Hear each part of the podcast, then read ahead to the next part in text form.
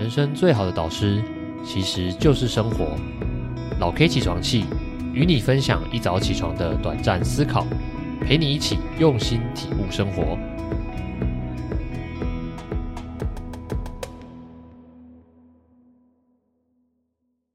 Hello，我是老 K，这是第二集的老 K 起床气的 Podcast 节目。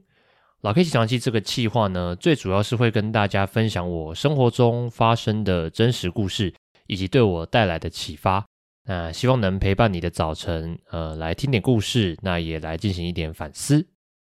今天想要跟大家分享的起床气故事，是从个性、身份跟目标上，怎么由内而外的统一自己。那首先也要先跟大家讲一下，为什么会有这个起床气的故事。今年二零二三年嘛，在我二零二二年的年底，其实我开始了新一轮的健身计划。那那时候其实自己已经啊，毕竟我自己刚当完兵，就是从二零二二的年初当兵到后来，那在当兵的时候，我真的是变胖非常多，因为我自己觉得在军营里面，唯一能自己主控的事情就是吃，时间无法掌控，然后别人叫你做的事情无法掌控。那唯一能掌控的就是呃午餐、晚餐跟中间去可以买零食的时间，我想要吃哪些东西。所以我就在整个当兵的过程这四个月里面胖了非常非常多。那在二零二二年年底，我就想要开始新一轮的健身。那一直到了现在，其实已经有蛮好的成果，就是我体脂减了七 percent。那上一上一集刚好跟大家聊到这个饮食控制的话题，但这不是今天的重点。今天起床气这一个由内而外统一自己的故事，是来自于我呃今年初我开始认知到今年自己的目标之后，包括我想要出国体验不同人生，那我在工作面想要开设新的课程、新的产品，那开始教大家一些自媒体相关的东西，那还有我在自己的身心灵方面，我也希望维持一个健康的身体，然后自己满意。就是至少对我来说是及格的身材，那也要维持一个好的心灵，然后好的精神，让每天的生活都是快乐的这样子。那那一天我刚好在上一堂健身教练课，就我目前是每周一堂，我就问了教练说：“呃，教练，如果我在二月二十八我去澳洲出国之前，我想要有一个阶段性的成果，那我该怎么做比较好？”其实我原本没有打算在二月进行一个体能或者说是体态上的冲冲刺，因为毕竟二月已经是我自己排了超多事情的一个月了。那我想说，我可能没有额外的精力可以去做这件事。但那堂教练课，我还是忍不住问了教练刚才那一句话，然后教练就开始帮我规划一周六天，可以早上去社区的跑步机跑一下或者走一下，然后进行有氧。那一周也是保持跟之前一样的三次重训。那如果有这样子的运动量的话，我就不用吃太克制的饮食，我就可以只要吃干净的食物就好，就不要吃不要吃炸的啊，不要吃甜的。当我开始这个新的就是搭配有氧的计划之后，我第一天早上就打开了 Netflix，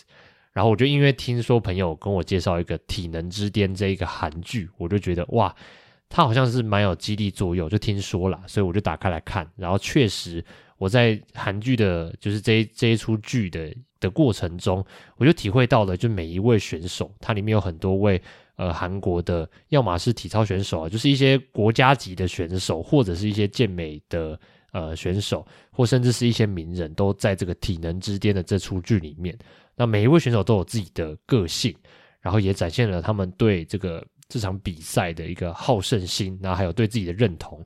他们很常讲的一句话就是。我身为什么什么什么样的人，然后我必须要赢得这场比赛，或者我必须要撑得更久，单杠要吊得更久，不然我会对不起我的身份，或者是对不起我自己的目标，我自己的坚持这样子。所以，我我自己就看了这出剧，然后因为我边走路嘛，我就边想了很多，就是今年我自己新的变化。然后我就发现，今年其实我从个性上，就我自己的性格上。那还有我现在的身份，就我同时是讲师，那我同时也是品牌，就领先时代这个自媒体品牌的创办人。那还有我今年的目标就是想要教自媒体嘛。我其实今年就有发觉，我的个性、身份跟目标很完整的串在一起了，就是有一种蛮舒适的感觉吗？就是这个串在一起的感觉，有点像是我的个性本身就喜欢分享这一些的内容。然后我现在的身份又是创办人，刚好很适合来分享自媒体的创业经验。然后从目标上，我今年要开课程，所以我分享所有东西都是我今年的累积。那我觉得这是一个很棒的状态，所以我就写了这一个起床气，是希望大家也能从个性、身份跟目标上都是统一的，都由内而外统一。那你做事起来就会特别的有一种加成的作用。那这边也跟大家已经分享了这个起床气故事的来源，也就是关于我有氧这件事。那我也想跟大家分享一下，我这几年来啊，我觉得在个性方面、身份方面，还有目标方面，这几年来有什么样的改变？首先，我们先讲个性好了。其实我最一开始经营社群，就是经营 Instagram 的时候，我最开始发的文章跟现在的起床气其实完全一样诶，就是我不知道大家有没有看过我最早期的文章。那时候我就分享我自己的，要么是人生故事，或者是当天获得的一些呃看到的一些事情，然后分享我得到的启发。然后我又很喜欢写那种金句，就是最终会总结成一一句话跟大家分享。有没有发现它跟现在的起床气的架构是完全一样的？但那时候我经营的是在二零二零年的年初，就是距离现在应该已经是三年前的事情了。有发现我一开始的个性其实就是这样，我就是喜欢观察生活，然后喜欢从中获得自己一些反思，并且分享出去。但后来呢，我看到很多社群经营者们，尤其是经营呃知识型内容的那些创作者们，他们都开始做很多的干货内容。干货的意思，也就是很有含量、很有知识含量的一些懒人包啊，或什么的。那那些干货内容就很吸引人，很让人想要收藏，很让人想要分享，或者想要领取某个呃可能整理好的简报。那时候我就觉得，哇，我要经营社群，那我应该跟他们一样，我应该用这个方法多涨一点粉丝。那我应该改变我自己原先的分享方式，也许走这个涨粉比较快。那我就开始改变了自己原先呃。最符合自己个性的那一块做法，变成我中间开始分享了很多，比如说时间管理的几个步骤啊，或者是呃知识管理是什么这种干货型的内容。虽然说这些内容我也可以分享，我也有研究过，但是我觉得它就没有像是现在的这个起床气一样，就是那么符合我自己的调性。然后我又真的很开心的去分享每一则内容，我觉得那个感受上是不一样的。所以这是关于个性的哦，我自己的一个观察。就其实最一开始经营社群的那个方式，就是我的本性，但中间被带偏了。可能我看到一些方法论，我看到别人分享了呃，IG 如何涨粉最快，我就认为那样子才是对的经营方式。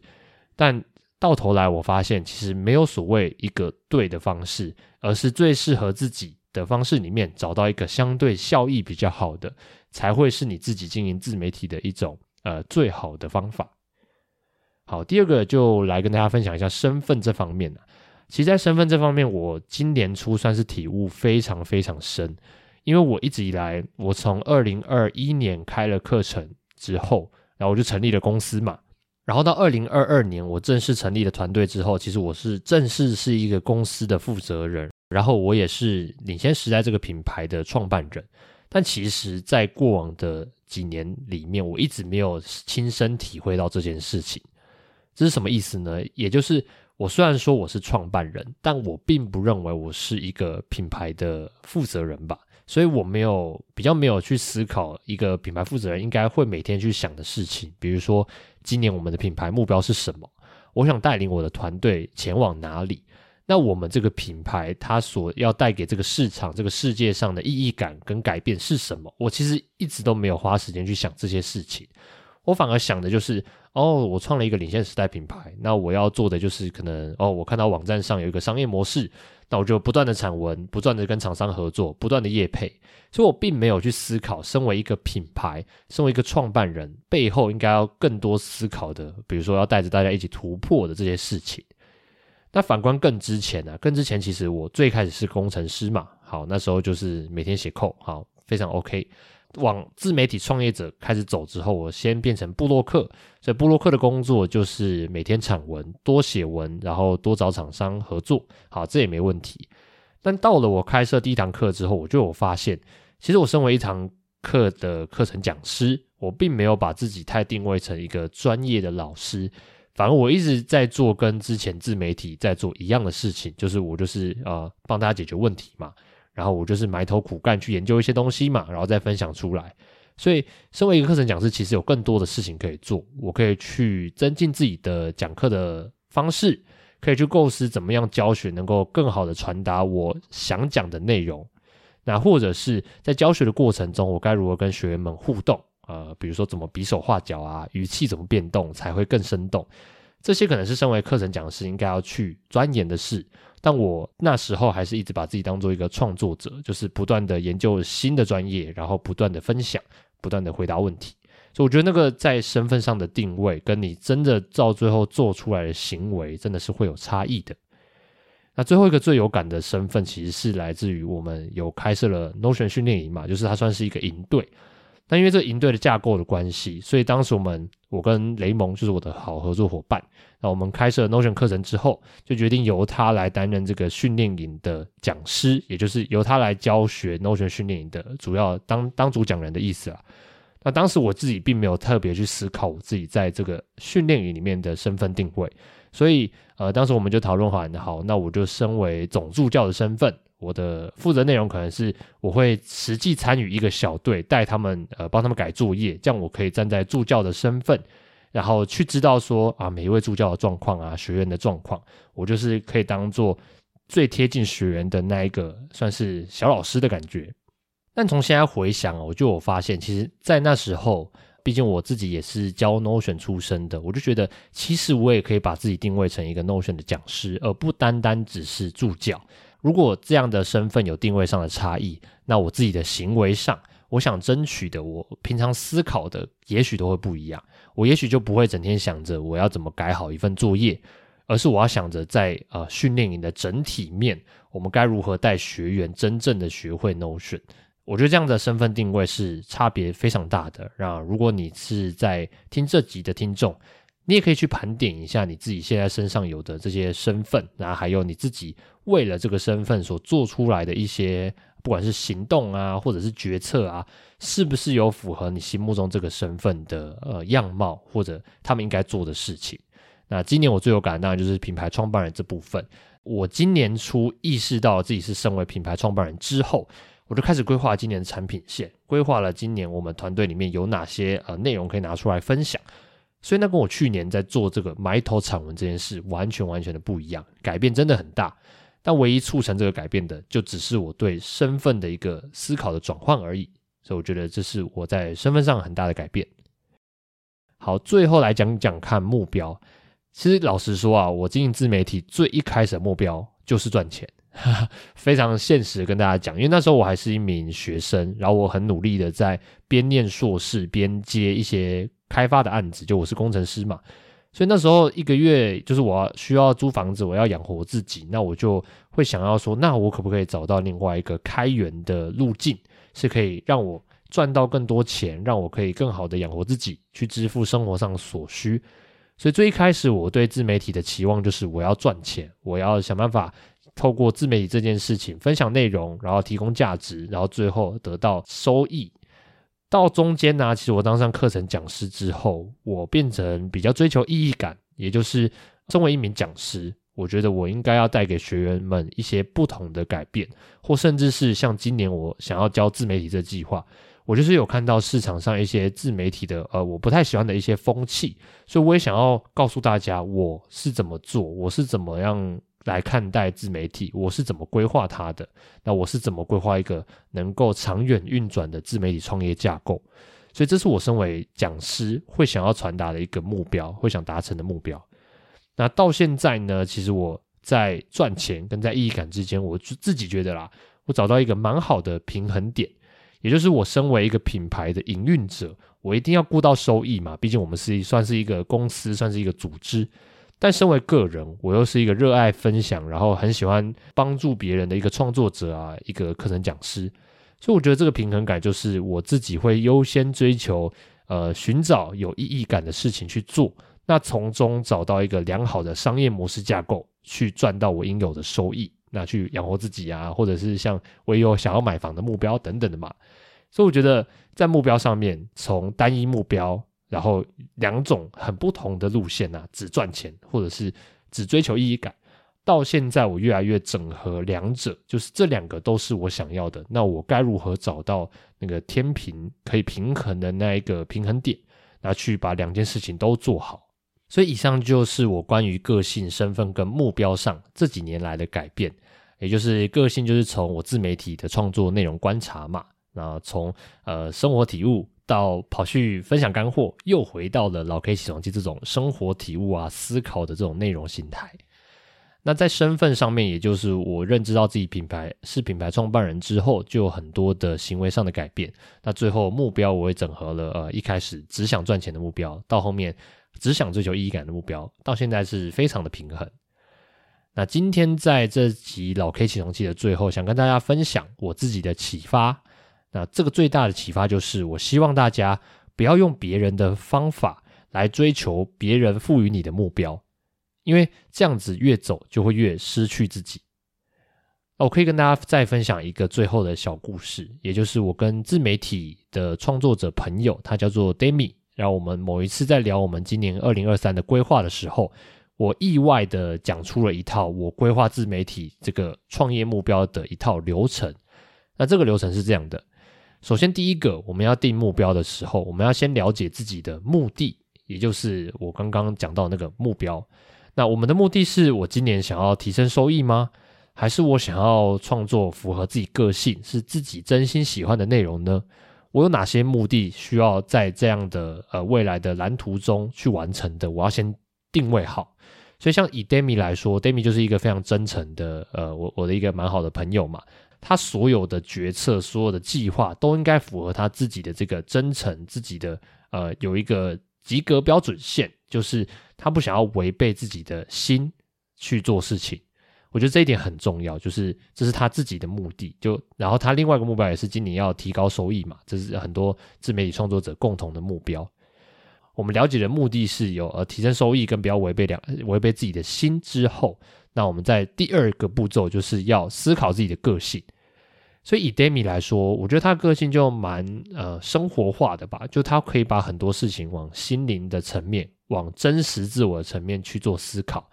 那我们在讨论过程就有发现，他很多的计划是偏离这个个性的，就像我之前在分享干货一样，他同样偏离了我热爱观察生活的这个个性。所以我觉得先了解目的，再思考自己的个性，然后最后最后才是去制定一个好的方法或好的策略，然后才开始执行。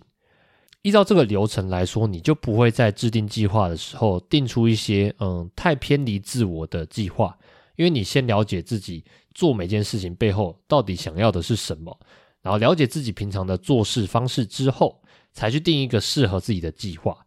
当你有透过这样的步骤去反思自己想要做计划的时候，你也不会这样在社群上看到什么啊啊，从零到几几万粉丝的什么攻略，然后你就想要去拿那些东西去照着做，因为你知道你今年想追求的不是粉丝数，你想追求的可能是变现，你想追求的是在创作的过程中找到快乐等等的，或者自我实现，帮助更多人。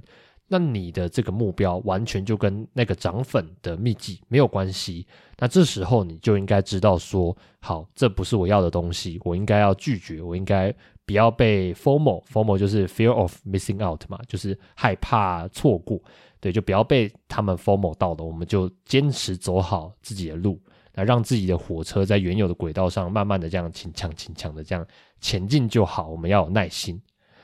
好，所以今天这个启发最后也想要送给大家一句话，就是我觉得很多事情并不是一个二选一的题目，就是你可能必须要舍弃什么。那当然也不可能是我全都要，因为我觉得这样太贪心了，你也会累死自己。